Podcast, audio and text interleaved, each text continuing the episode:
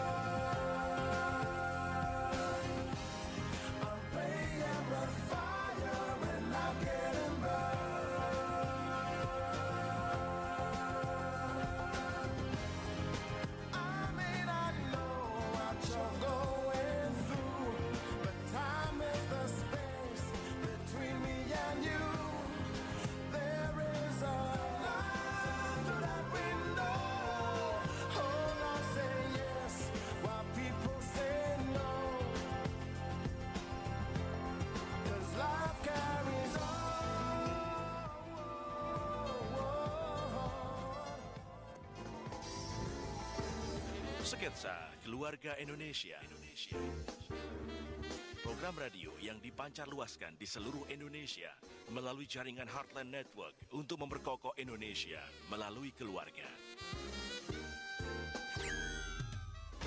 Tapi sebelumnya kami ingin menyapa seluruh pendengar yang merilai siaran di hari ini. Radio Respon 93,0 FM Padang, Radio Harmoni 97,0 FM Makassar, Radio Heartline 91,7 FM Lampung, Radio Heartline 100,6 FM Jakarta, Radio Heartline 92,2 FM Bali, Radio Heartline 94,4 FM Samarinda, Radio DKJ 103,4 FM Lubuk Linggau, Radio Shalom 90,2 FM Tobelo Halmahera, Radio CSW 89,40 FM Manado, Radio Gala 107,8 FM Banyuwangi, Radio Elisa 103,9 FM Salatiga, Radio Bonapit 90,1 FM Tarutung, Radio SGFM Blitar, Radio Suara Kasih 99,5 FM Tarakan, Radio Pemulihan Kasih 96,5 FM Bajawa Flores, Radio Rasinda Karanganyar Solo, dan Radio Shalom 107,7 FM Kediri, Jawa Timur.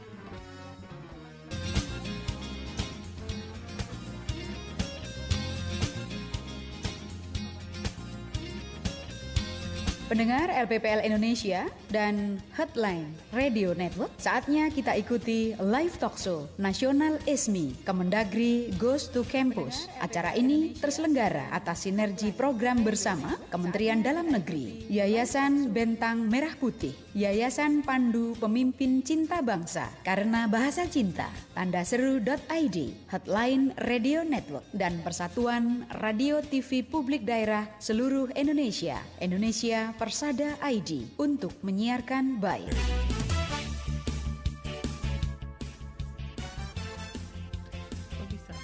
Live talk show nasional ISMI ini juga disiarkan serentak oleh Lembaga Penyiaran Publik Lokal LPPL Radio, anggota Persatuan Radio TV Publik Daerah seluruh Indonesia, Indonesia Persada.id. Mahardika FM, Kota Blitar, Jawa Timur. Suara Giri Benang FM, Lombok Barat, Nusa Tenggara Barat. Magetan Indah FM, Jawa Timur. Suara Sampang FM, Madura, Jawa Timur. Gagak Rimang FM, Blora, Jawa Tengah. Selawi FM, Kabupaten Tegal, Jawa Tengah. Kanjuruhan FM, Kabupaten Malang, Jawa Timur. Suara Pasuruan FM, Jawa Timur. Pesona FM, Wonosobo, Jawa Tengah. Kijang Kencana FM, Indramayu, Jawa Timur. Radio Guyup Rukun FM, Tulung Agung, Jawa Timur. Bintan FM, Kepulauan Riau. Kartini FM, Jepara, Jawa Tengah. Gema Bungo FM, Jambi. Malowati FM, Bojonegoro, Jawa Timur. Suara Nage Keo FM, Flores, Nusa Tenggara Timur. Deli Serdang Berseri FM, Sumatera Utara. Tuntung Pandang FM, Tanah Laut, Kalimantan Selatan. Benggawi FM, Banggai Laut, Sulawesi Tengah. Suara Kota Mataram, Nusa Tenggara Barat. Praja Angkasa FM, Trenggalek, Jawa Timur. Pradia Suara FM Tuban, Jawa Timur. Suara Gresik FM, Jawa Timur. Abdi Persada FM Banjarbaru, Kalimantan Selatan. RPD Kutim FM, Kutai Timur, Kalimantan Timur. Ramapati FM Kota Pasuruan, Jawa Timur. Pas FM, Rapemda Lampung, Jawa Lampung Tengah, Lampung. Hamau FM Gunung Mas, Kalimantan Tengah. Gemarandik FM, Musi, Banyuasin, Sumatera Selatan. Suara Tabalong FM Kalimantan Selatan. RSPD Asahan, Sumatera Utara. Suara Pacitan FM Jawa Timur. Radio Kayong, Utara, Kalimantan Barat. Suara Bangkalan FM Madura, Jawa Timur. Gemilang FM, Indragiri, Hilir Riau. Tangerang Radio, Banten. Purwodadi FM, Grobogan, Jawa Tengah. Vika, Kabupaten Mojokerto, Jawa Timur. Radio Kota Santri FM, Kabupaten Pekalongan, Jawa Tengah. Sonata AM FM, Kota Bandung, Jawa Barat. Purba Sora Pas FM, Tasikmalaya, Jawa Barat. Sawalunto FM, Sumatera Barat. Berkah FM, Pandeglang, Banten. Spasi FM, Pasaman, Sumatera Barat. RSPD Klaten, Jawa Tengah. Gema Sudirman FM, Purbalingga, Jawa Tengah. Citra Bahari FM, Rembang, Jawa Tengah. Suara Widuri FM, Pemalang, Jawa Tengah. Bercahaya FM, Cilacap, Jawa Tengah. Sebayu FM, Kota Tegal, Jawa Tengah. Suara Kudus, Jawa Tengah. Giri Suara FM, Wonogiri, Jawa Tengah. RTFM, Temanggung, Jawa Tengah. Suara Madiun, Jawa Timur. Karisma Ratu Samban FM, Bengkulu Utara, Bengkulu. Suara Kampar, Riau. Top FM Sukoharjo, Jawa Tengah. Suara Ngawi Suara Ngawi Jawa Timur. Suara Daksinarga FM Gunung Kidul, Daerah Istimewa Yogyakarta. Suara Pati Jawa Tengah. Suara Bono FM Pelalawan Riau. Suara Banjarnegara Jawa Tengah. Langkisau FM Pesisir Selatan Sumatera Barat. Suara Daksinarga FM Gunung Kidul Daerah Istimewa Yogyakarta. Radio In FM Kebumen, Jawa Tengah. Suara Bono FM Palawan Riau. Suara Banjarnegara, Jawa Tengah. Langkisau FM Pesisir Selatan Sumatera Barat. Singosari FM Brebes, Jawa Tengah. Radio In FM Kebumen Jawa Tengah. Singosari Top FM Paguyangan Brebes, Jawa Tengah. Irama FM Purworejo Jawa Tengah. Sasaraina FM Kepulauan Mentawai, Sumatera Barat. Radio Publik Mimika Papua. Strudara Pangkal Perjuangan Karawang, Jawa Barat. Dayataka FM Pasir Selatan Kalimantan Timur. Odan FM Batubara, Sumatera Utara. Lansek Manif FM Sijunjung Sumatera Barat. Ka Kwansing FM Teluk Kuantan, Riau. Radio Suara Kabupaten Kupang Nusa Tenggara Timur. Suara 5 Luhak FM Rokan Hulu, Riau. Suara Jombang Jawa Timur. Suara Lamongan, Jawa Timur. Magelang FM Jawa Tengah. Persada FM Kabupaten Blitar, Jawa Timur. Suara Indragiri FM Indragiri Hulu Riau. Suara Sidoarjo, Jawa Timur. Radio Suara Anjuk Landang FM Anjuk Jawa Timur. Mako Suara Cita Streaming Kota Malang, Jawa Timur. Radio Kabupaten Ketapang Kalimantan Barat. Purwoboyo FM Kabupaten Madiun, Jawa Timur. Gemilang FM Kabupaten Magelang Jawa Tengah. Citra Lestari FM Kabupaten Sukabumi, Jawa Barat. Suara Sika Nusa Tenggara Timur. Abirawa Top FM Batang, Jawa Tengah. Radio Kota Batik FM Kota Pekalongan Jawa Tengah. Buana Asri FM Sragen, Jawa Tengah. Seragen Gawe FM Serang Banten. 95 In Radio Pangkal Pinang, Kepulauan Buang Bangka Belitung. Rapa FM Pakhak Pakpak Barat Sumatera Utara. Merapi FM Boyolali, Jawa Tengah. Kayubura FM Parigi Mautong Sulawesi Tengah. Persatuan Radio TV Publik Daerah seluruh Indonesia disebut Indonesia Persada.id adalah organisasi yang mewadahi lembaga penyiaran publik lokal, radio dan TV publik milik pemerintah daerah seluruh Indonesia bertujuan menjaga ketahanan informasi negara di daerah. Indonesia Persada.id untuk menyiarkan baik. Yeay, Yeay, selamat pagi. Indonesia. Salam Pancasila. Selamat bergabung kembali dalam Nasional Ismi. Kegiatan ini tentu juga didukung oleh Kementerian Dalam Negeri, BCA Tanda Seru.id, Nasionalisme Radikal Yayasan Pandu Pemimpin Cinta Bangsa. Yayasan Bentang Merah Putih Sudah cukup jangan banyak-banyak. Persada Networking dan Persada.id. ID Dan teman-teman sekalian kita undang bersama-sama untuk bersama-sama di Headline Networking Kak. Karena mereka bisa bertanya, bisa berinteraksi dengan kita bersama-sama dan mereka akan mendapatkan hadiah loh. Wow, apa aja Ya hadiahnya? kamu pakai.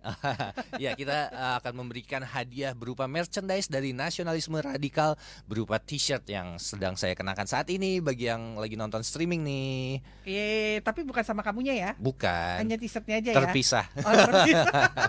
kalau orang di mana-mana belanja tuh all in, kalau kamu terpisah. Betul. Gak ada paket hemat soalnya. ada paket hemat. Oke kak, tema kita pagi hari ini tentang apa sih kak? Pagi hari ini adalah teliti sebelum memilih. Nah, penting banget nih. Banget. Banget. Nggak mau salah pilih Gak kau. mau. Apalagi Aku punya pengalaman soalnya salah pilih. Oh, pilih apa tuh, Kak? Ah, ada deh. Jadi ceritanya eh, saya tuh beli sesuatu gitu ya baju ke department store. Mhm. Saya beli baju PD aja gitu. Wah ini Mhm. ukuran saya gitu. Betul. Begitu sampai rumah nggak pakai coba-coba, malas. Ah. Begitu sampai rumah bajunya bagus, lucu. Mhm. Sampai sekarang cuma ada di gantungan lemari pakaian. Ya, Salah sayang banget. pilih. Makanya harus dicobain dulu. Hmm, jadi makanya ini kan terkait dengan pemilih memilih juga terkait dengan pilkada. Jangan Betul. sampai seperti tadi ya. Mhm. Pengen pilih-pilih terus akhirnya cuma jadi gantungan doang. Nah itu kadang nyesel setelah ngelihat kerjanya Mm-mm. ternyata tidak maksimal akhirnya nyeselnya di belakang makanya nyesel itu di belakang kalau nyesel di awal namanya pendaftaran ya kayak Kamu sekarang udah pinter ya. anyway memang uh, teliti sebelum memilih ini kita akan berbicara mengenai konteksnya yaitu tentang pilkada yang akan dilakukan pada tahun ini yaitu pada Mhm. tanggal 9 Desember 2020 nih kak Oke, memang di dalam kegiatan pilkada ini juga kita harus teliti. Betul. Artinya tidak hanya memilih siapa pemimpin, tetapi juga di dalam kepemimpinan itu kira-kira tidak hanya janji-janjinya, Betul. tapi karakternya juga dan Ya. juga harus punya kekuatan misalnya mengayomi, Mhm. melindungi dan Ya. juga mendengarkan inspirasi masyarakat. Jadi tidak hanya cuma sekali sipilih terus udah seenak-enaknya tapi inspirasi masyarakat di daerahnya mungkin Mhm. tidak didengar. Nah, itu Setuju. bahaya. Apalagi di masa-masa seperti ini kan masa-masa yang sangat krusial ya kak. Kita Mhm. sedang dilanda sebuah krisis nih, krisis pandemi COVID-19 dan juga krisis keuangan. Makanya kita mesti eh, teliti dalam memilih supaya kita memilih pemimpin yang bisa membawa kita untuk keluar dari keadaan yang sekarang ini. Wow, tapi dengan senang hati saya menyatakan saya tidak ada krisis dengan kamu. Eis. bisa aja. Kan sekarang saya udah banyak belajar sama pakarnya. Pagi-pagi dia digombalin hari Senin gimana gitu ya rasanya. Jadi makin semangat nih. Asik. Sama kita ada siapa sih kak? Baik, hari ini kita akan mengundang Direktur Eksekutif Pusat Kajian Politik FISIP UI Mhm. untuk menjadi narasumber kita bersama nih. Ada Oke. ada Dr. Phil Aditya Perdana. Wah, ada dokter. Selamat pagi. Selamat pagi, dokter. Saya panggilnya kakak aja. Ah, Oh, boleh nggak? Suaranya keluar kayaknya di mute. masih di mute Kak kayaknya. Ma, sudah, Nah. Nah, Dor. sudah. Selamat pagi. Selamat pagi. Izin panggil kakak ya, biar selalu muda. Iya, Kak Yohana dan Kak Fran. Baik Kak, eh, kita tadi sudah berbicara mengenai teliti sebelum memilih eh, sesuai dengan konteksnya yaitu eh, menyambut Pilkada 2020 yang akan diadakan di tanggal 9 Desember nanti. Nah, kita mulai dari basicnya dulu deh, dari hal-hal yang mendasar. Kenapa sih eh, why kita harus teliti sebelum memilih calon pemimpin di kota eh, di daerah masing-masing? Iya, tadi kan sudah disinggung ya sama Kak Yohana ya, eh, nyinggung-nyinggung memilih baju ya. Mhm. Ya hampir-hampir mirip juga ya kalau kalau memimpin apa memilih pemimpin politik ya karena memang kan tergant eh, memilih pemimpin politik itu menggambarkan bagaimana orang yang kita pilih itu kemudian punya dampak terhadap masyarakat luas. Mhm. Dengan cara apa? Dengan cara kebijakan-kebijakan yang dihasilkan oleh si pemimpin politik itu atau kita sebut kepala daerah ya.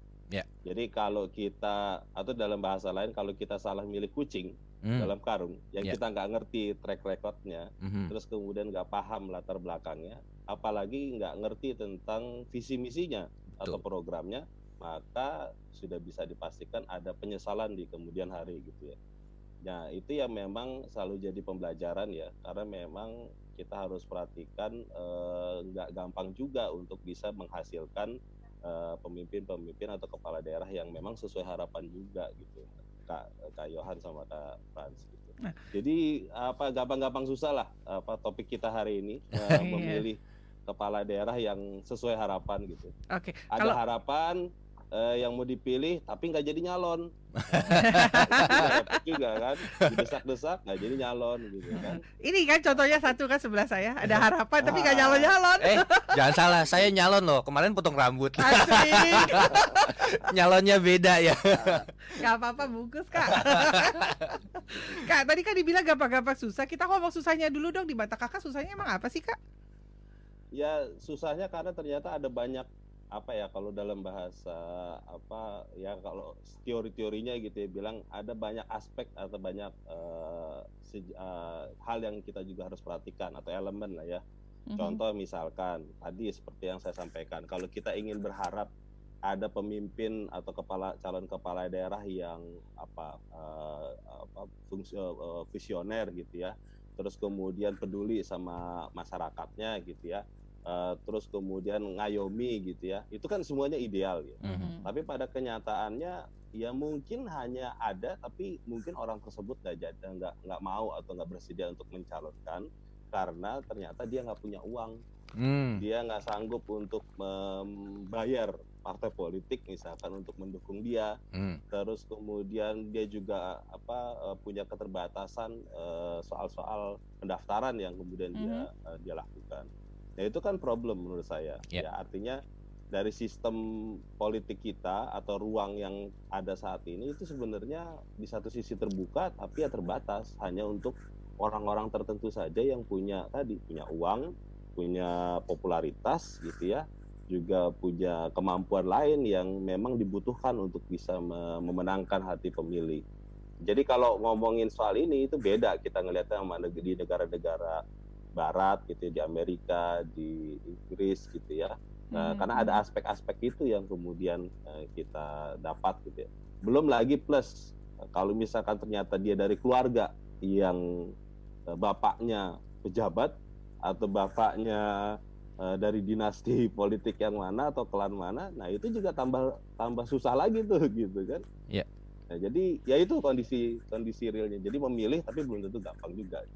Ya, ini okay. sebuah PR bersama untuk uh, perpolitikan di Indonesia ke depannya ya. Tapi mendengar kalimat dengan nominal tadi ya, hmm. apakah memang selalu identik sih memang sudah lahir riahnya Indonesia berbicara politik, berbicara dengan pemilihan apa pun itu harus terkait dengan nominal dengan partai-partai juga atau memang ini baru fenomena yang ter, terkuak belakangan ini karena kita sudah terbuka gitu kan masyarakat kita dengan wawasan yang luar biasa. Bagaimana pendapatnya Kak? Ya memang kan waktu zamannya Orde Baru dulu, zamannya Pak Harto itu mungkin mm-hmm. Kayohan ngalamin juga gitu oh, ya. Enggak, kata siapa? ngalamin ya? Saya kelihatan lebih tua ya. dari dirimu. Oh, tidak. Ini fil ini filter sebenarnya, Kak. Oh gitu ya. ya artinya kan kalau dulu kan semua serba tertutup ya. Mm-hmm. Jadi semua pemilihan di kepala daerah itu biasanya dilakukan di DPRD ya uh, biasa beli kucing dalam karung gitu pokoknya hmm. udah tahu udah tahu saja gitu karena proses di dalamnya yang berkembang nah ketika itu dibuka ke ruang publik sekarang melalui pemilihan secara langsung yang biasanya terjadi soal saya nggak tahu kalau dulu kan bayar membayarnya itu di DPRD hmm. nah sekarang bergeser ke masyarakat jadi masyarakat yang nanya wani piro gitu kan hmm. kalau mau dapat harga harga vote buat saya maka berapa biaya yang mau dikeluarkan. Nah itu kemudian jadi variatif tuh. Ada yang dalam bentuk uang, ada yang bentuk dalam sarung, ada yang bentuk dalam baju dan macam-macam. Atau mungkin ada juga dalam bentuk program, misalkan uh, bikin tower air, ada yang minta bikin renovasi jembatan dan sebagainya dan sebagainya. Jadi memang variasinya sangat sangat banyak ya dan memang Eh, karena kita juga dulu waktu zamannya Orde Baru, waktu zamannya Soeharto, kedekatan politisi itu dengan masyarakat juga memang nggak ada nggak ada yang terbukti ya, sehingga kemudian berlanjut sampai sekarang. Selalu orang bertanya, Anda bukti dekat sama kita tuh kayak apa? Hmm. Nah, salah satu acara uh, cara untuk mengikat itu adalah soal uang. Yang paling gampang ya, karena mm -hmm. itu yang mm-hmm. paling dekat yang paling mudah untuk diikat sementara sementara komitmen itu kan juga bisa kita kita Betul. apa ya uh, kita bagikan yang lain juga mm-hmm. saya punya harga lima puluh ribu yang itu punya harga seratus ribu ya mungkin saya akan pilih yang seratus ya oke okay. berarti sebetulnya masyarakat kita juga harus dididik ya bagaimana mengerti nilai politik itu tidak harus beranahkan dengan nominal sehingga dilihat dengan bukti-bukti yang sudah disampaikan tidak janji saja tapi saya senang dengan kalimat terakhir yang dikatakan sebetulnya juga ada yang memberikan uh, permintaan dalam bentuk pembangunan ini kan bentuk real konkret konkret. Artinya misalnya saya minta tower tadi gitu ya uh, bukan bukan hal-hal yang larinya ke nominal. Kalau nominal kan refleksi daripada pribadi sebetulnya seperti itu ya kak ya. Nah kamu pasti mau nanya saya nah. udah tahu buka kamu. Karena menyambung dengan pembicaraan yang tadi ini ada pertanyaan hmm. dari uh, uh, pendengar yang menyaksikan melalui live streaming di Hardline YouTube channel. Ini dari Indah Suci Primawati kak. Bagaimana sih menurut kakak tentang masyarakat yang memilih pemimpin berdasarkan serangan fajar. Oh, ini pasti ada kaitan dengan money politik tadi, yeah. bukan berdasarkan hati nurani ini, Kak. Bagusnya fajar ya. Kenapa? Bukan sunset. Oh, iya. Ke sana. Orang pada keluar semua kalau sunset. Lanjut, Kak. Fajar nam, na, nama, namanya Fajar di, di di jadi jelek kalau setiap pilkada ya, diangkat-angkat mulu. Ya. Oh, iya. jadi terkenal, Kak. iya. Ya, sulitnya gini ya, apa satu sisi uh, kita kan sebagai pemilih punya ekspektasi ya kak uh, bahwa si calon kepala daerah itu dia punya dong apa uh, visi misi program ya. Ya kalau visi misi terlalu besar ya, mm-hmm. taruhlah program. Misalkan saya punya lima tahun uh, soal kesehatan saya ingin melakukan apa, soal pendidikan saya harus melakukan apa, perubahan apa. Nah tapi yang terjadi kan bukan itu yang dijual. Mm jadi kalaupun yang itu yang dijual itu sekedar formalistik ya dan tidak membumi karena bisa jadi si calonnya sendiri nggak ngerti tentang kebutuhan dari warga atau masyarakat di sekitarnya. atau di daerah tersebut sehingga apa namanya ada gap lah soal itu nah satu-satunya cara untuk membuat dia apa membuat atraksinya lebih enak gitu ya ke pemilih yaitu soal serangan fajar tadi hmm. karena ada jaminan bahwa kalau saya kasih sesuatu ke orang-orang tertentu di daerah tertentu maka mungkin transaksinya adalah soal suara tapi kan sekarang kan karena makin banyak orang yang mengkampanyekan, oke okay, ambil uangnya, tapi jangan pilih orang tersebut. Ada juga yang kayak gitu. Hmm. Belum tentu juga berhasil gitu. Karena bisa jadi yang dikasih jumlahnya lebih kecil daripada orang lain yang mengkampanyekan uangnya lebih banyak gitu kan. Nah, ada juga yang kayak gitu. Jadi itu problem sulitnya di situ ya. Jadi kita uh, punya ekspektasi bahwa uh, seharusnya kepala daerah itu ya ada yang begitu tapi Uh, itu satu hal ya soal itu. Dan yang hal yang kedua adalah soal ikatan-ikatan emosional ya. ya ini emo, emosional juga sangat penting. Contoh misalkan kesamaan suku, mm. kesamaan agama, mm-hmm. ya kesamaan apa namanya uh, apa uh, karena anak tokoh tertentu gitu ya. Nah itu juga melekat di masyarakat kita dan itu fakta sosial dan budaya kita masih melakukan itu meskipun uh, anak uh, apa orang tersebut atau itu nggak terlalu punya visi misi tapi ternyata dia anaknya bangsawan ya atau anak ke tokoh tertentu pasti menang itu karena masyarakat kita masih memandang si kebangsawan bangsawan tersebut. Iya, Kak sebentar ini ada telepon masuk dari pendengar yang ya, ingin ya. bertanya. Silakan. Shalom. Selamat pagi. Dengan siapa nih? Hai, gimana gimana? Seru ya ngomongan kita tentang teliti sebelum memilih. Mungkin ada yang mau ya. ditanyakan atau mau disampaikan, silakan. Ya, saya dari tadi ikutin dari pertama ya. Uh -huh. uh, begini Pak, uh, jangankan pemerintah kita ya Pak ya, uh -huh. di RT RW aja juga begitu Pak. Kalau misalnya siapa yang kuat bisa jadi RW. Hmm. Ma mau dia mau dia uh, apa uh, kriterianya nggak memungkinkan kalau dia kuat dia tetap jadi RW makanya sekarang uh, di lingkungan-lingkungan tuh udah zamannya Ahok udah tergeser tuh udah nggak beres. Itu aja. Uh, semua sampah-sampah udah berantakan. Uh, PPSU dia panggil tidak dikasih makan dikasih minum. Sedangkan kan dia manusiawi juga ya pak ya. Mm-hmm. kalau kita nyuruh kan sedangkannya kita kasihlah sekedar minum makan kan dia seneng ya. Biar nyapunya bersih ini enggak. Gitu. Uh, banyak yang komplain gitu. Uh, saya kan dagang di pinggir jalan. Sedangkannya mereka suka minum minta makan gitu. Mereka ngobrol gitu. RT RW-nya nggak beres nih katanya gitu. Gimana pemerintahannya nih? Gitu. Terus masalah BPJS juga. Masalah KJP juga. Uh, katanya yang kaya-kaya udah nggak boleh dapet. Katanya ditinjau tapi kalau misalnya dia misalnya kepala sekolah punya ponakan RT RW punya ponakan lempeng-lempeng aja Pak.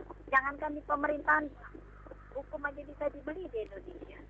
Makasih Pak. Oke, terima kasih. Jadi sebetulnya kalau bisa disimpulkan uh, ini Kak mereka melihat kemirisan atau ini curhatan soal masyarakat rupanya ya mm -hmm. saat ini yang terjadi mungkin tidak hanya di Kota Jakarta karena tadi menyebutkan salah satu tokoh yang pernah menjadi pejabat di Kota Jakarta tetapi juga saya yakin ini terjadi di beberapa kota besar mungkin gitu ya. Bagaimana mereka mulai merasakan adanya perubahan-perubahan yang sebetulnya juga sudah tertanam dari sejak dini kalau dalam rumah tuh biasanya dari bayi dari anak-anak. Nah, ini juga nih dalam pemerintahan dari RT dan RW gitu loh. Bagaimana RT RW-nya mau benar, kalau pemerintahannya bisa benar juga kalau mereka ternyata dari di ternyata di dunia lapangan RT RW pun tidak usah pilkada itu sudah terjadi. Nah, eh, tanggapan Kakak ini gimana keprihatinan tentang eh, hal ini yang sudah dilakukan masyarakat? Kita masih ada Pak sabar ya. Sini luar biasa nih rupanya hari ini banyak sekali yang telepon. Tapi kita kita kasih sambutan dulu dari Kak Adit eh, sesikat saja karena sudah ada penelpon yang berikutnya. Silakan Kak mengenai RT RW. Kalau saya kalau kalau kalau saya sih tergantung pemimpin ya, hmm. okay. kepala daerahnya. Kalau emang ternyata kepala daerahnya juga punya komitmen yang kuat ya hmm. uh, untuk bisa melakukan banyak hal, uh, sering melakukan cross check lapangan, hmm. dan saya pikir uh, yang di level bawah RT RW itu juga mungkin dia akan uh, takut dan mulai peduli ya. Jadi okay. soal soal leadership itu memang kan akhirnya kemudian tergantung orang ya. Jadi uh, apa kalau memang ternyata orang tersebut punya kemampuan untuk bisa memanage dengan baik dan juga kepemimpinan yang kuat, saya pikir sih nggak ada masalah juga. Oke. Jadi ya tergantung juga sih dalam banyak aspek kita melihat itu juga. Oke, jadi balik kepada pimpinan pilihan si leadershipnya adalah arti kata di sini adalah Ya. pilkada ya. Karena dengan demikian pilkada mempunyai power untuk mengontrol lebih bawah dan pilkada adalah Ya, penyambung dengan pemerintah pusat tentunya juga sehingga menjadi satu sinergi yang kuat dan utuh.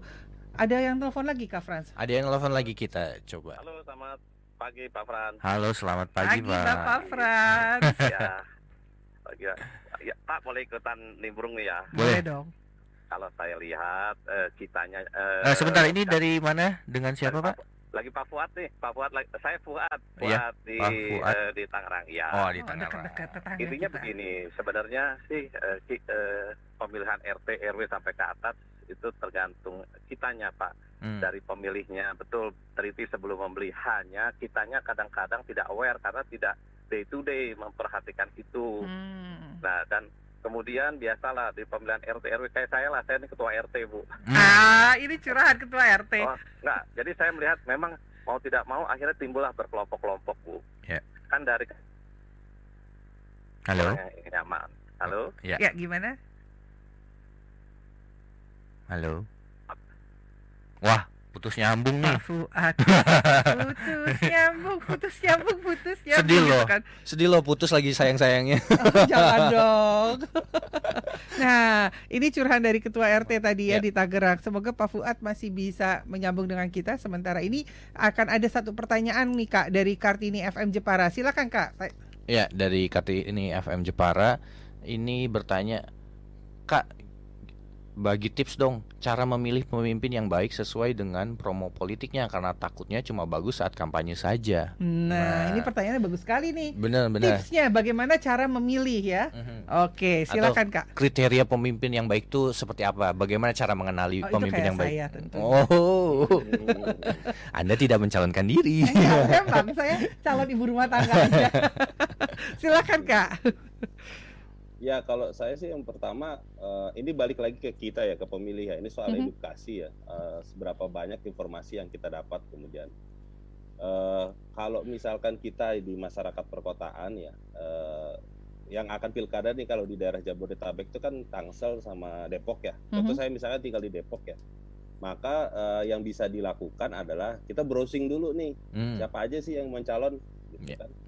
Nah, selain di luar ya, di luar kan udah mulai banyak tuh baleho, poster segala macam eh, eh, untuk nunjukin gede-gedean siapa yang mau tampil gitu kan. Mhm. Tapi mereka mau bicara soal apa di dalam pencalonan? Mau apa yang ditawarkan gitu Ya. ya. Eh, terus kemudian latar belakangnya. Hari gini kalau menurut saya ya, alat yang paling ampuh untuk mencari nama seseorang itu adalah Google. Hmm. Mbah Google tetap Searching berjalan di ya. Google. Heeh. Bah Google akan bisa menjawab segalanya gitu kan. Oke. saya bisa saya bisa cari nih namanya Kak Yohana nih, Yohana bla bla bla, terus Frans segala macam. Saya akan bisa tahu semua tentang latar belakang Kak Yohana, Asik. Kak Frans dan baik ya. Saya Nah, yakin kayaknya dia kemudian- sudah ngecek nih. Iya, makanya kita harus bisa karena itu untungnya sekarang zaman internet Iya. ya. Dan kita bisa mengambil keuntungan soal itu. Oke, Dan ini Pak Fuad tersambung kita lagi nih Kak. Satu persatu. Sorry Kak, Kak Fuad lagi sambung lagi kita kita sambung dulu ya sebentar ya kasihan Oke, takut siap. keputus lagi. Kak Fuad silakan. Oh ya mohon maaf keputus tadi Silakan, Pak. Jadi ya betul Pak, saya setuju. Kita browsing lah Pak, kita browsing orang-orang kita siapa pemimpinnya. Eh, kalau di tingkat RT RW itu memang browsing itu memang lebih perlu Pak, sampai dengan tingkat wali kota. Menurut saya kembali eh, ke hati kita Pak. Saya inginnya apa? Banyak masyarakat tergiur oleh penampilan, masalahnya di situ. Mhm. Lalu oleh janji-janji yang sesaat Pak, dipengaruhi lagi oleh eh, apa pemberian-pemberian yang untuk masyarakat kadang-kadang hari itu orang Indonesia itu punya kejelekan begitu dikasih di- dikasih sedikit oh langsung dianggap baik hari itu dikasih dijanjikan itu orang itu dianggap baik itu kelemahan kita gitu padahal kadang-kadang konsepnya tidak membumi. Itu yang saya lihat dari kita nah sebenarnya pendidikan itu dimulai dari nol lah pak. Dari dari mulai mulai dari dini pak. Kitanya membuka mata menurut saya ya. Hanya masyarakat kita tuh sulit untuk membuka mata melihat kebaikan sesaat di depan seolah-olah itu akan kebaikan terus menerus sebenarnya tidak. Hmm. nah menurut saya pemimpin yang baik itu siapa pun kita kayak kita lah membina rumah tangga. Kita kan memulainya dari nol sampai ke belakang eh, ke depan ya nanti kelihatan track recordnya sama pak di pemimpin juga gitu itu dimulailah dari nol nanti akan terlihat pada saat dia memang ingin menjadi seorang pemimpin. Konsepnya itu membumi tidak atau hanya seangan-angan saja terlalu banyak konsep kadang-kadang tidak berjalan juga menurut saya begitu. Yeah. Nah itulah. Nah kemudian untuk di googling eh, kadang-kadang Pak eh, googling itu juga begitu kita sebut nama misalnya si A si B kalau memang dia punya track recordnya terekam dia akan bisa Pak eh, terbaca. Tapi untuk orang-orang baru yang mungkin punya konsep bagus tetapi tidak terlalu terlihat itu akan hilang begitu saja yang enak sih sebenarnya diadu pak konsepnya satu tapi jelas terstruktur yang paling penting lagi orang itu punya konsep yang bisa menurut saya yang bisa memanage orang-orang di bawahnya pak hmm. Sepinter-pinternya orang kalau nggak bisa manage orang-orang di bawahnya sebagai satu teamwork itu nggak akan bagus pak perusahaan apa pun yang paling kecil rumah saja RT aja pak kalau dia tidak bisa membina teamworknya RT itu berantakan pak Betul. Okay. Menurut saya begitu. Iya. Kita lihat di rumah tangga seorang suami tidak bisa memanage keluarganya, Pak. Berantakan juga, Pak. Betul. Harapan saya sih seperti itu. Kita mulai dari keluarga terus membuka mindset kita, carilah pemimpin yang benar-benar tanpa melihat latar belakangnya ya, Pak. Uh mhm. Tujuannya untuk Indonesia lebih baik, uh, uh, RT lebih baik, RW lebih baik, dan lingkungan lebih baik. Menurut saya itu, Pak. Terima Oke, kasih terima banyak, kasih, Pak. Pak Fuad. Silakan saya senang uh, ininya uh, materinya nih pak. Ya, terima, kasih. Terima kasih. Ya. Oke, silakan lanjut kak. Ini sorry tadi soalnya ya. lagi berbicara terputus terus nyambung lagi. Kan nggak enak katanya kalau putus nyambung. Nah, jadi kembali ya, kepada ya, tips and trick. Tadi kan sudah dari Google dan sebagainya. Silakan kak dilanjutkan.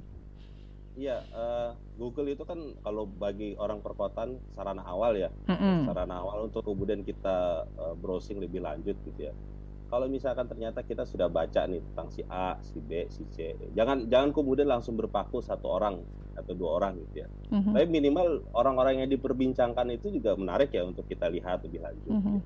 Tapi benar kata Pak Fuad tadi, bisa jadi ada orang-orang yang nggak terkenal, ya yang dia juga punya uh, visi yang baik, yang bagus, ya mungkin bisa juga untuk kita lihat. Ya. Tapi kan uh, orang-orang yang seperti ini pertanyaannya kemudian mau apa enggak, jadi enggak mau untuk maju. Nah itu kan kita belum tahu juga. Yeah. Nah biasanya orang-orang yang sudah terkenal, yang jadi pejabat itu akan mudah untuk kita tracking. Hmm. Nah yang di tracking itu dua hal menurut saya, yang baik sama yang buruk. Hmm. Ya, jangan yang dilihat yang baik-baiknya aja, Betul. yang buruknya juga harus diperhatikan. Yeah. Pernah korupsi enggak? Hmm. Pernah melakukan penyelewengan enggak? Nah. Hmm. Jadi seorang pejabat publik, incumbent ya, hmm. atau siapa pun hmm. itu itu sebenarnya dia satu sisi ada keuntungan, satu sisi lagi dia menampilkan kelemahan. Hmm. Dan itu tugas kita sebagai pemilih untuk mencari tahu lebih lanjut ya. Hmm. Nah yang kedua tadi saya setuju sama Pak Fuad untuk mengatakan bahwa ya kalau bukan hanya dia punya konsep yang baik, eh, apa punya sesuatu yang mudah untuk disampaikan ke publik, saya akan melakukan A B C D dengan cara A B, oke okay, bla bla bla itu. Semua orang yang pinter itu pasti akan bisa melakukan. Hmm. Nah poinnya adalah soal manajemen tadi, dia yeah. gimana membangun tim, mengawasinya, mengontrolnya, terus kemudian program-program yang dilakukan atau dijalankan itu eh, dapat bekerja dengan baik. Gitu. Kalau misal, nah itu keuntungan juga buat yang incumbent atau pejabat ya, sehingga kemudian dia akan punya pengalaman-pengalaman. Mm -hmm. gitu. Itu sih untuk sementara ya. Ya, setuju sekali. Nah, memang kita harus dimulai dari kita untuk mengedukasi diri, mencari tahu seperti apa calon pemimpin, hmm. uh, calon kepala daerahnya, track recordnya harus dicermati, apakah ada terkait dengan kasus hukum atau enggak, hmm. terus prestasinya, punya pengalaman memimpin atau enggak, itu semua mesti dicermati ya. ya. Betul.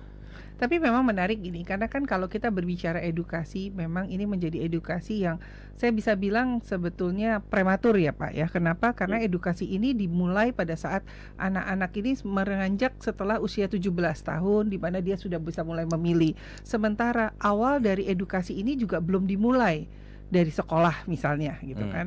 Lalu juga belum dimulai dari rumah tangga sendiri. Ibu-ibu mungkin bapak-bapak di rumah juga tidak mengedukasi tentang pilkada tahu-tahu seseruannya ikut kampanye kalau zamannya dulu ada kampanye sekarang kan udah nggak ada ya. Nah, seseruan tuh ikutan teriak-teriak, yelling-yelling, jalan ke mana ke, ke sana ke sini gitu ya.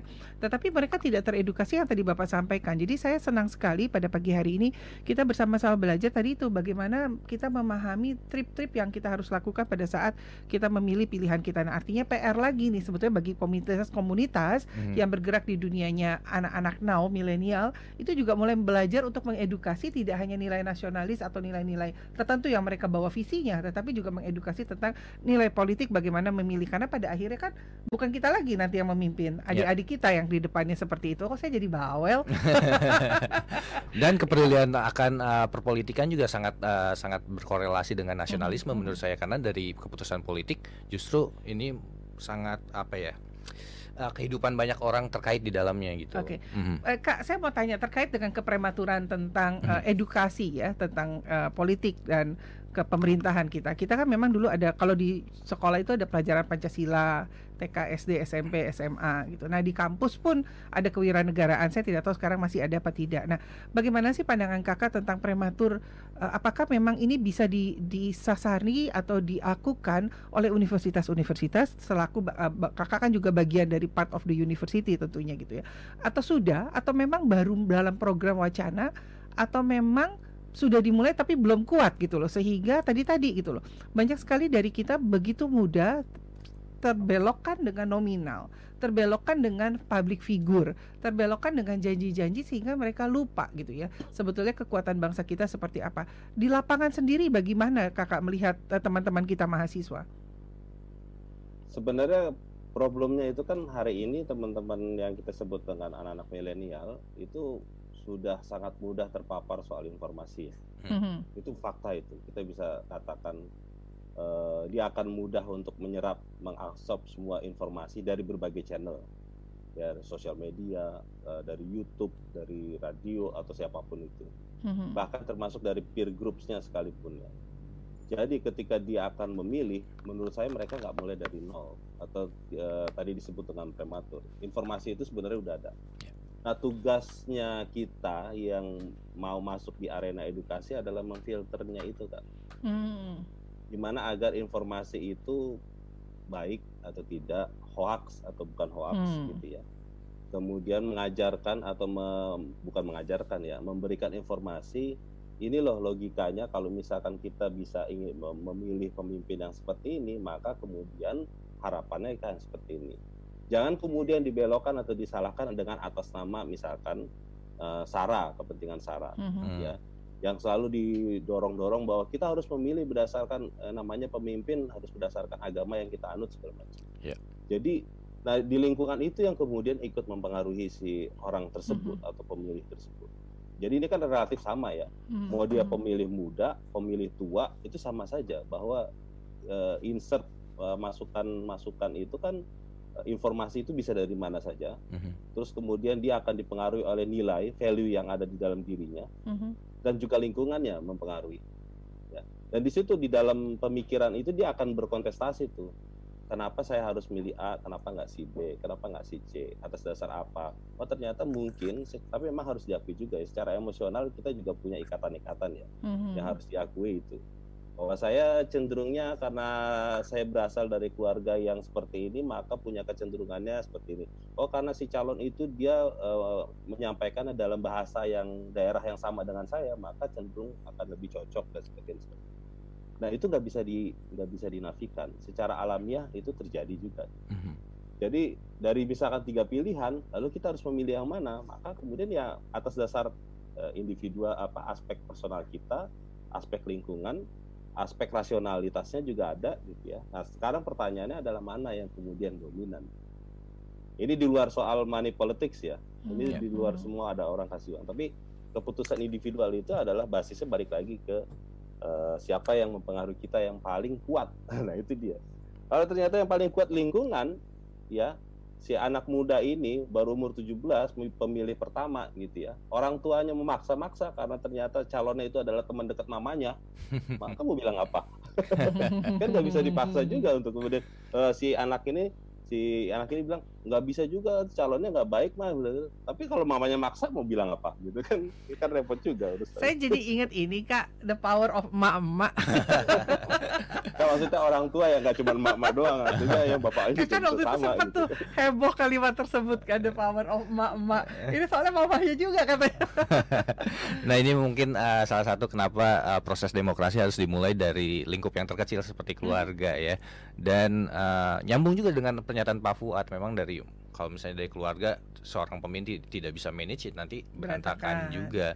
Apalagi mimpin yang lebih besar lagi apalagi jadi saya kebayang betapa ininya ya punggung apa pundaknya Bapak Presiden kita itu setiap hari dari pagi sampai pagi lagi gitu ya. Mm-hmm. tanggung jawabnya besar sekali terhadap bangsa Republik Indonesia ya. Nah mungkin itu uh, sebabnya uh, banyak yang nggak mau nyalon kali ya.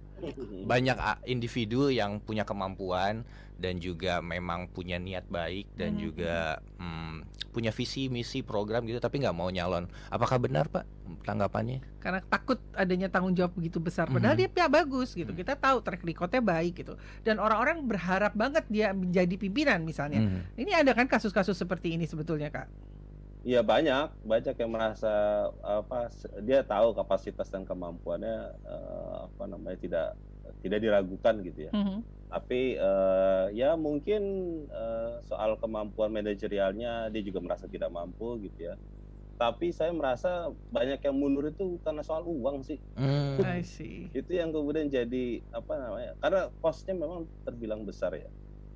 Uh, sampai hari ini ya itu itu tidak bisa dinafikan ya. Uh, apa namanya? Kalau kita secara ideal selalu mendorong bahwa ya pilihlah uh, calon pemimpin itu berdasarkan hati nurani gitu ya berdasarkan mm-hmm. rasionalitas gitu ya tapi uh, ketika itu dihadapkan dalam situasi hari ini uh, memang banyak yang apa tidak ingin melanjutkan karena itu plus kong kali kong ya partai politik itu itu juga buat saya ya jahat gitu ya yeah. itu disengaja itu mm-hmm. untuk di calon tuh nggak banyak misalnya hanya dua gitu ya atau hanya satu misalkan kalau sekarang ada kecenderungan satu yeah. nah, Hmm. Jadi bikin calon tunggal gitu ya, sehingga hmm, kemudian betul. kemenangan itu udah bisa pasti itu. Itu juga bahaya sebenarnya. Iya, okay. ya, ya, ya. Itu itu itu urusan politik tingkat tingginya, tapi itu sengaja didesain dan itu yang bahayanya. Dan gimana caranya agar kita sebagai yang apa namanya ingin memilih itu gimana caranya agar nggak seperti itu gitu. Hmm. Ya ada calonnya calon alternatif tadi, tapi balik lagi soal banyak kan mengeluh karena soal itu. Oke. Okay. Nah, ini juga uh, saya juga jadi melangkah uh, sempat baca ada artikel di mana kalau hasil pilkada 2020 ini hasilnya tidak akan maksimal uh, karena pengawasan masyarakat yang lemah karena fokus masih fokus uh, dengan pandemi terus juga ada a priori akan hasil kerja petahana yang kerjanya tidak maksimal terus rekam jejak calon juga mungkin nggak akan terlalu diperhatikan gitu. Mm -hmm. Nah, ini gimana ya uh, supaya kita bisa membantu mengedukasi supaya masyarakat uh, tidak menyia-nyiakan momen ini karena ini momen yang sangat penting ya, sebenarnya. momen ini memang berbeda dengan hmm. momen-momen hmm. biasanya. Tadi saya bilang kalau hmm. momen biasanya kita terlibat di dalam antusias emosional psikologi gitu ya. Hmm. Tidak hanya memilih tapi crowd yang begitu besar, terus ada kegiatan-kegiatan, entah itu panggung gembira, panggung bersama apa pun lah jenis. Tapi kali ini dengan Covid mereka harus concern terhadap uh, di rumah saja. Bahkan kita juga masih melakukan PSBB ya, di mana kita masih tidak semua kantor-kantor juga bisa berkembang uh, untuk mengikuti peraturan atau kegiatan seperti sebelumnya. Jadi ada ada ranah-ranah tertentu yang mereka buat sendiri. Nah, menanggapi tadi, menurut kakak bagaimana? Ya, uh, memang pilkada sekarang berbeda ya. Mm-hmm. Uh, itu yang yang kita pahami secara bersama ya. Uh, satu sisi uh, berbeda itu yang mengambil keuntungan tentu incumbent ya. Mm-hmm incumbent dengan kemampuannya untuk bisa mengatasi persoalan-persoalan pandemi COVID ya dengan manajerial pemerintahannya. Uh, Mike itu dia real atau tidak real gitu ya. Mm-hmm. Yeah. Apakah kemudian menggunakan dana bansos atau tidak dana bansos? Dana bansosnya kemudian ditempel ada gambar-gambarnya dia gitu ya. Betul. Itu mm-hmm. faktanya. Itu keuntungan yang diambil oleh si incumbent ya. Mm-hmm. Nah, tapi di atas keuntungan yang diambil incumbent itu sebenarnya di situ ada kerugian kalau ternyata si incumbent ini itu tidak bisa melaksanakan atau banyak penyimpangan dari apa yang dilakukan selama masa pandemi itu kerugian. Hmm. Nah itu tugasnya lawan politiknya untuk kemudian menyecar itu. Hmm. Artinya saya ingin mengatakan urusan pandemi itu itu bisa menjadi isu mas. Hmm. Okay. Itu bisa menjadi isu isu politik ya. Terutama ketika lawan politiknya adalah incumbent. Dan kita sebagai pemilih bisa juga mudah untuk mengecek itu. Hmm. bener gak sih wali kota wali kota kita itu kerja baik untuk persoalan penyaluran dana bansos?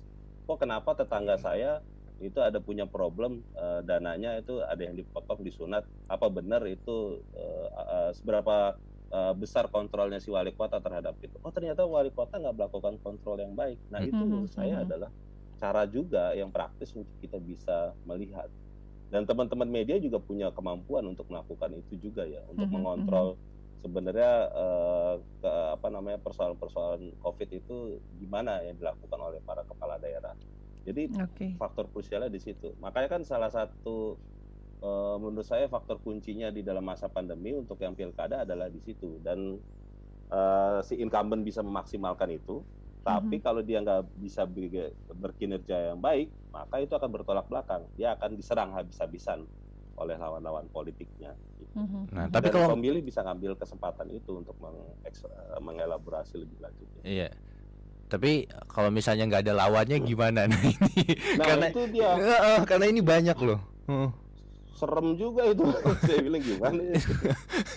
Jadi uh, pilkada tapi calon pemimpinnya satu gitu. Nah ini bingung apa yang mesti kita lakukan ya untuk mencegah supaya ya, ini tidak, tidak terjadi mau, lagi. Hmm. Kalau menurut saya nih pribadi kalau memang cuma lawannya satu tidak ada pilihan mau tidak mau memang antara memilih dan tidak. Sementara kita disarankan untuk tidak golput gitu ya. Hmm. Nah berarti bagaimana sebetulnya masyarakat itu bisa mengawal, mengawasi dan mencermati setelah pemilihan. Bukan begitu kah Pak dosen? Kita punya kasus kayak Yohana di Makassar. Okay ya Makassar tahun 2018 mm -hmm. itu uh, calon satu kota mm. Makassar ya yeah. mm -hmm. tapi kalah calonnya wah maka kemudian mm. kemenangan uh, kemenangan kotak suara waktu itu mm -hmm. dan kemudian diulang di pilkada tahun ini di 2020 Nah, okay. Jadi saya, saya poinnya adalah yang tadi disampaikan oleh Kak Yohana.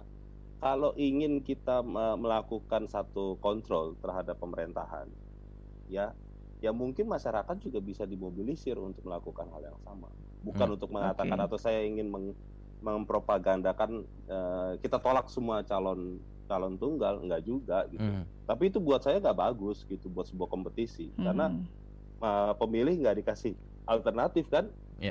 Gitu tapi kita punya kasus soal itu hmm. ya kasus di kota Makassar tapi sebagian besar memang menang Hmm. Sebagian besar itu menang di Lebak menang, eh, Tangerang menang, eh, Kabupaten Tangerang juga menang dan sebagainya. Hmm. Jadi memang logikanya kalau kota kalau calon tunggal bisa jadi menang. Nah kan sekarang yang diindikasikan yang di kota Solo nih katanya Betul. kemungkinan hmm calon tunggal nih, hmm karena anak presiden kan.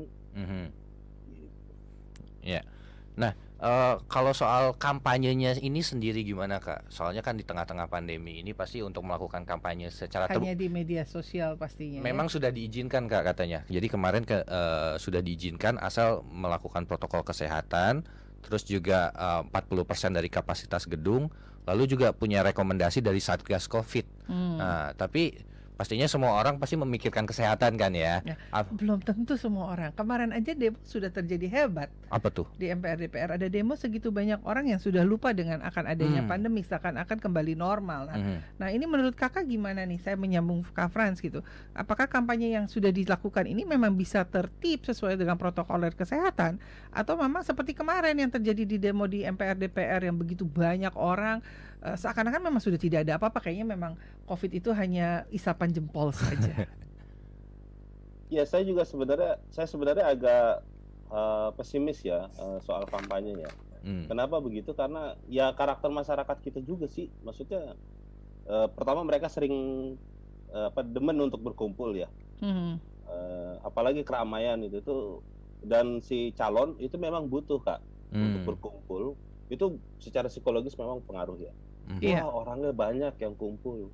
Kan kalau diambil gambar di video tuh orang uh, uh, dikelilingin masa sedikit sama banyak tuh bang kesannya beda. Beda, betul. Apalagi ntar disebarluaskan lewat uh, eh, IG atau sosmed gitu. Wah ini calon ini uh, masanya sedikit gitu. Wah iya. ngeper yeah. juga dia tuh begitu kan urusannya kan. Benar. Nah, yeah. Itu secara psikologis punya pengaruh ya. Nah makanya uh, dari sisi penyelenggara KPU dan Bawaslu sebenarnya sudah ada teknisnya uh, bagaimana soal penyelenggaraan tapi Ya, mohon maaf saja, saya sih sebenarnya agak meragukan ya soal tadi kapasitas 40% gitu ya. Terus eh, nggak usah jauh-jauh kampanye di sosmed yang didorong pun menurut saya juga belum tentu bisa maksimal. Hmm. Karena siapa sih yang bisa ngakses uh, kampanye di sosial gitu ya terus menerus mm -hmm. gitu ya. Kalau nggak urusan buzzer yang melakukan itu, yeah. ya penyebar luasannya di WA grup atau di grup-grup sosial media lain. Nah, Betul. Nah, yang membatasi itu yang masih problematik karena uh, kalau misalkan ternyata yang hadir 100% dari kapasitas, lalu kemudian apa yang bisa dilakukan? Apa kita bisa bubarkan? Kan belum tentu juga. Gitu. Mm -hmm. Itu kan problem itu. Iya. Yeah. Betul. Dengar kata Kak Yohana tadi itu. Nah. Itu saya belum kebayang sih itu apa akan crowded ya. Uh, tapi mudah-mudahan sih kalau saya sih punya harapan si para kandidat ini yang bisa mengontrol ya. Yeah. Karena kan mereka yang harus melakukan itu. wow. Iya benar juga. Bagaimana para kandidat ini patuh sama anjuran pemerintah uh, kampanye tapi tidak uh, justru memutus rantai penyebaran dari COVID-19. Nah. Oke, okay. sebetulnya jadi kalau kalau dibilang sebetulnya kalau kita mau cermati gitu ya, mm-hmm. bisa menjadi salah satu indikator penilai uh, pemimpin yang baik. Yeah. Kenapa pemimpin yang baik akan memberi contoh yang baik? Betul. Kalau pemimpin yang baik bisa memberi contoh bagaimana berkampanye yang baik mm-hmm. dan masyarakat bisa menurut itu udah manajemen skill leadership bukan? Iya. Yeah. Iya, saya setuju itu. Makanya kemarin uh, ingat nggak kalau misalkan kita uh, lihat bagaimana Donald Trump sama Presiden Brazil mm-hmm. dengan sombongnya nggak mau pakai masker ya. Iya, betul. Uh, itu kan juga sebenarnya kan uh, netizen atau orang-orang Amerika atau di Brazil kan selalu bilang wah ternyata dia mereka nggak peduli ya sama, mm-hmm. sama kesehatan segala macam. Ya yeah. mungkin kita akan bisa bilang juga gitu. Betul. Kalau kepada para calon-calon kepala daerah gitu ya Ya, ya, maksud saya adalah itu bisa jadi bahan kampanye gitu. Iya. soal soal apa uh, perilakunya dia sendiri gitu. Betul. Betul. Dan, benar. Dan dengan adanya banyak uh, misalnya ada beberapa masalah yang masih jadi PR mm -hmm. untuk uh, proses demokrasi di mm -hmm. Indonesia ke depannya mm -hmm. gitu. Uh, saya tetap optimis walaupun ada banyaknya batasan tapi kreativitas manusia itu nggak bisa tetap akan terus berkembang gitu. Mm -hmm. Walaupun uh, banyak problem uh, dalam proses pilkada di 2020 ini, mm -hmm. tapi kalau misalnya kita semua mau menjadi pemilih yang baik, mau teliti mm -hmm. sebelum memilih, proses ini juga akan berjalan dengan baik. Oke, jadi memang kalimat teliti sebelum memilih tidak hanya terjadi pada baju saja ya? Benar, harus cari tahu dulu. Harus cari tahu dulu. Ukurannya bener enggak? Badannya udah melar apa enggak gara-gara covid? Betul. Berarti tim rebahan ya kak ya? Sama kita tos dulu ya. Virtual. Oke, nah kak terakhir kak ada nggak sih masukan kepada kita bangsa Indonesia khususnya? Kita masuk dari para pemilih dulu deh sebelum kita berbicara orang yang berke, berke, berkompetensi memiliki uh, apa ya kekuatan untuk menjadi calon pemimpin. Kita mulai dari para pemilih, para penonton gitu kan. Bapak-bapak, ibu-ibu sih. Gimana kak menurut kakak? Ya, uh, tadi uh, saya sepakat uh, teliti sebelum memilih gitu ya. Tapi persa pertanyaannya tipsnya gimana uh, mm-hmm. telitinya kan? Mm-hmm. Itu yang paling kunci di situ. Satu kalau misalkan di masyarakat perkotaan dengan akses internet yang udah lumayan, saya pikir uh, salah satu cara yang paling mudah adalah googling ya. Oke. Okay. Sementara kalau yang di uh, pedesaan atau misalkan Eh, di perkampungan yang internetnya juga nggak begitu baik ya ya apa namanya dengar sana di kanan kiri gitu ya. Hmm. uh, apa sama uh, apa mendengar pandangan-pandangan uh, banyak orang gitu ya. Meskipun pasti akan terdistraksi ya maupun dia masyarakat perkotaan atau masyarakat perdesaan gitu ya pasti akan terdistraksi. Karena si kandidat itu dengan berbagai cara itu pasti kak akan mencari uh, mencari jalan untuk bisa mensosialisasikan dirinya dengan cara apa pun. Mau itu berita yang tadinya buruk, yang jelek, yang menyebalkan, hmm. itu akan konsultan politiknya juga akan bilang itu dibinasakan tuh berita-berita yang kayak gitu dengan yeah. cara apa pun juga. Nah itu kan memang tugas kita ke pemilihnya itu. Ya aspek rasionalitasnya sudah cukup.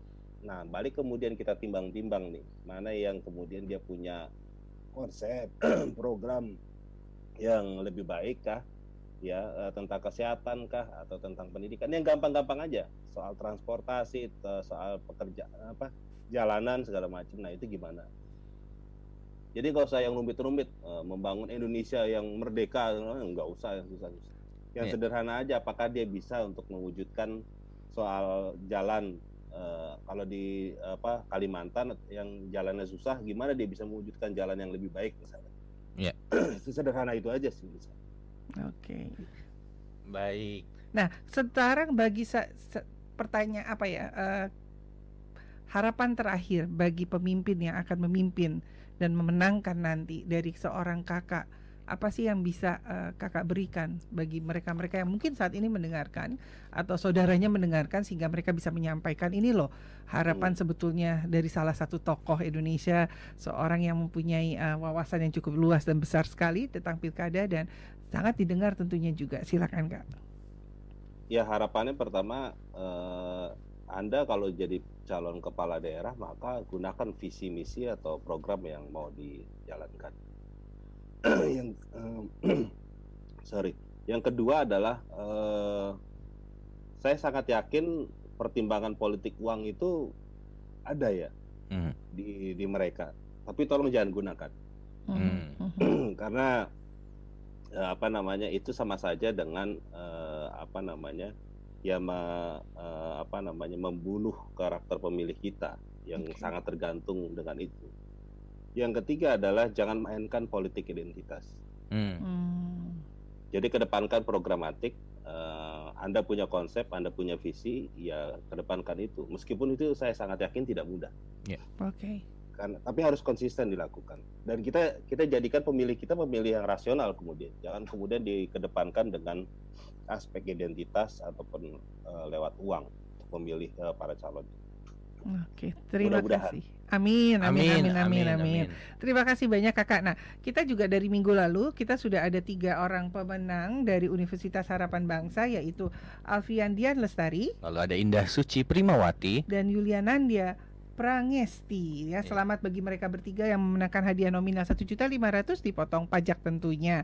Kak, terima kasih banyak luar biasa pencerahan pagi hari ini dan terima juga kasih. didengarkan oleh lebih dari 120 radio dan TV yang bersamaan se-Indonesia, Aceh dan Papua. Terima kasih untuk persada.id dan juga untuk Hardline Networking tentunya.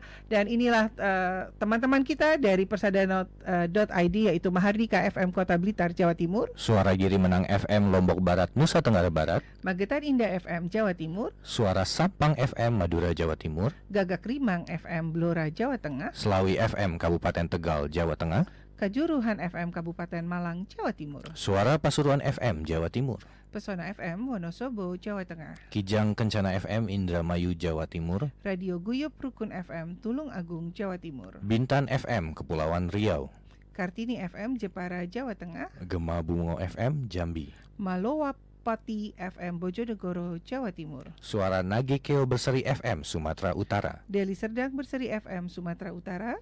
Untung Pandang FM Tanah Laut Kalimantan Selatan. Bengawi FM Banggai Selaut Sulawesi Tengah. Suara Kota Mataram Nusa Tenggara Barat. Praja Angkasa FM Trenggalek Jawa Timur. Radia Suara FM Tuban Jawa Timur. Suara Gresik FM Jawa Timur. Abdi Persada FM Banjarbaru Kalimantan Selatan. RPD Kutim FM Kutai Timur, Kalimantan Timur. Ramapati FM Kota Pasuruan, Jawa Timur. Pas FM Rapeda Lampung Tengah, Lampung. Hamauh FM Gunung Mas, Kalimantan Tengah. Gemarandik FM Musi, Banyu Asin, Sumatera Selatan. Suara Tabalong FM, Kalimantan Selatan. RSPD Asahan, Sumatera Utara. Suara Pacitan, Batu, Sumat. Suara Pacitan FM, Jawa Timur.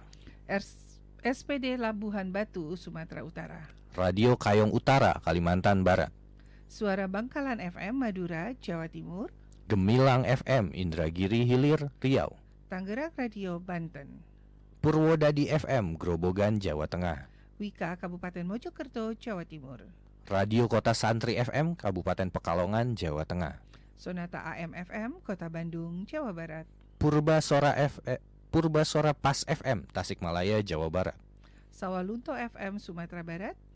Berkah FM Pandeglang Banten. Spasi FM Pasaman Sumatera Barat. RSPD Klaten Jawa Tengah. Gemah Sudirman FM Purbalingga Jawa Tengah.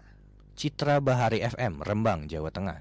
Suara Widuri FM Pemalang Jawa Tengah. Bercahaya FM Cilacap Jawa Tengah.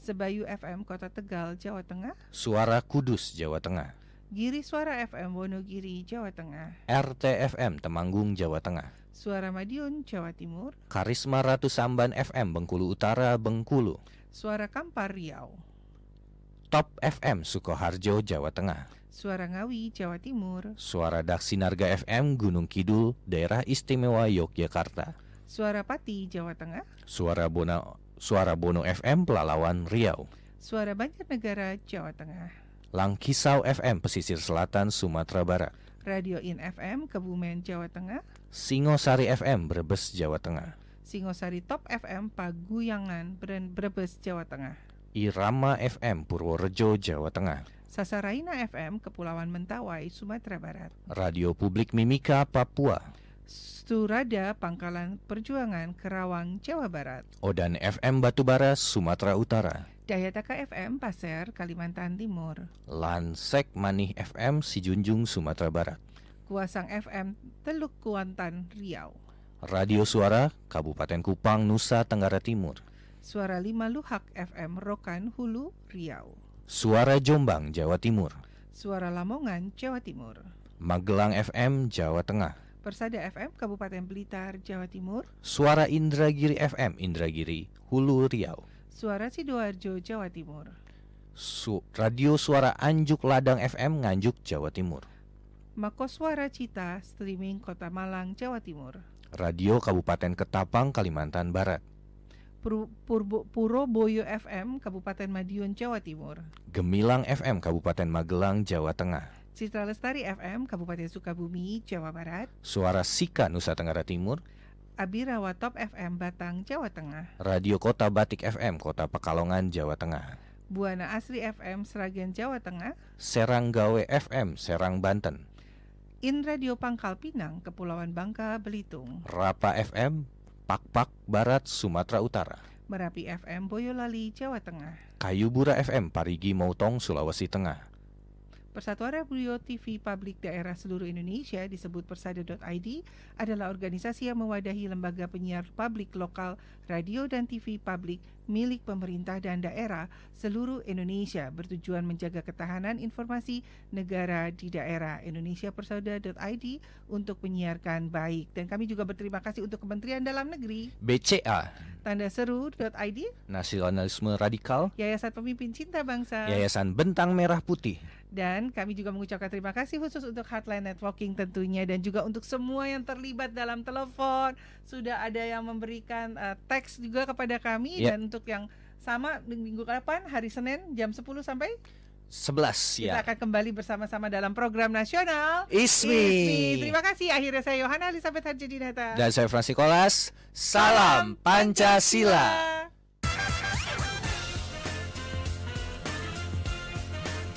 Pendengar LPPL Indonesia dan Hotline Radio Network baru saja kita ikuti live talkshow nasional ISMI Kemendagri Goes to Campus. Acara ini terselenggara atas sinergi program bersama Kementerian Dalam Negeri, Yayasan Bentang Merah Putih, Yayasan Pandu Pemimpin Cinta Bangsa, Karena Bahasa Cinta, tanda seru.id, Hotline Radio Network, dan Persatuan Radio TV Publik Daerah seluruh Indonesia, Indonesia Persada ID.